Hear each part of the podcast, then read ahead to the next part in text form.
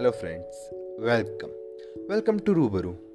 आज हम बात करने जा रहे हैं खेल के बारे में। जी हाँ, मतलब आज शाम अभी थोड़ी देर पहले यूं ही बालकनी में खड़ा था तो देखा गली में बच्चे शायद बर्फ़ पानी खेल रहे थे। मतलब आजकल ऐसा देखने को बहुत कम मिलता है ना, तभी मुझे अपना समय याद आ गया जब बचपन के दोस्तों के साथ हम भी ये सब चीज़ें खेला करते थे। तो बस फ़ोन मिलाया और उनसे बोला, कभी शाम को यूं ही गली में चक्कर लगाना दोस्तों, कभी उन गलियों से गुजरते हुए अपने बचपन के खेल को फिर से याद करना दोस्तों। एक लाइन सुनी थी मैंने वजीर में, खेल खेल के खेल ये आ जाएगा। इसको थोड़ा सा मॉडिफाई किया है, खेल खेल के खेल खेल में खेल ये आ जाएगा, हार जीत से जीत हार के जीना ये सिखा जाएगा। जी हाँ, मतलब अगर हम बात करें खेल की तो ऐसा लगता है कि जैसे कि इन खेल की वैल्यू हमारी लाइफ में वो साइन थीटा कॉस थीटा या एक्स की वैल्यू निकालने से भी ज़्यादा इम्पॉर्टेंट है। मतलब अगर सोचे समझे तो क्या समय था वो, जब किसी बात की ना फिक्र थी और ना ही पैसे कमाने की टेंशन।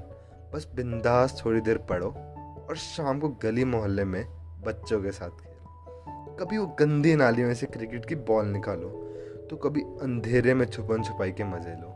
और जब ऐसे टाइम पे मोहल्ले की लाइट चली जाए तो बात ही अलग होती थी। वो होली दिवाली के टाइम नकली बंदूक से चोर पुलिस खेलने का मज़ा। और याद है क्या वो टाइम जब गर्मियों की छुट्टियों में सुबह से मतलब जैसे पत्तों में लिपट जाते थे। कभी वो चटाई खेलते तो कभी WWE में रैंक का सिलसिला चलता। ग्रुप में कोई ऐसा ज़रूर होता था जो बिजनेस, जिसको आजकल मोनोपोली भी बोलते हैं, अगर उसमें हार रहा होता तो बस पूरी गेम को इधर उधर फेंक देता। हम उसे चीटर भी बुलाते थे। शायद आपको याद होगा वो बचपन का समय जब गली के नुक्कड़ पे या किसी छत पे या और कहीं नहीं तो घर की बालकनी में उस टप्पू से लेके सितौलिया तक, जिसको कहीं ना कहीं फिट्टू ग्राम भी बोलते हैं, वो चिकलेट से लेके कटी पतंग तेरा कौन सा रंग तक, और वो कभी तो लोहा लक्कड़ से लेके ऊंच नीच का पापड़ तक, वो भागते हुए बर्फ पानी से लेके चेन की मार तक। मतलब खेल तो बहुत थे जो हम अगर याद करें तो ऐसे लगेगा कि जैसे मानो फिर हमने जीना सीख लिया हो। पर हम भी क्या करें, हमने खुद को इतना बड़ा और बिजी जो बना दिया है कि इसके लिए समय ही नहीं है दोस्तों।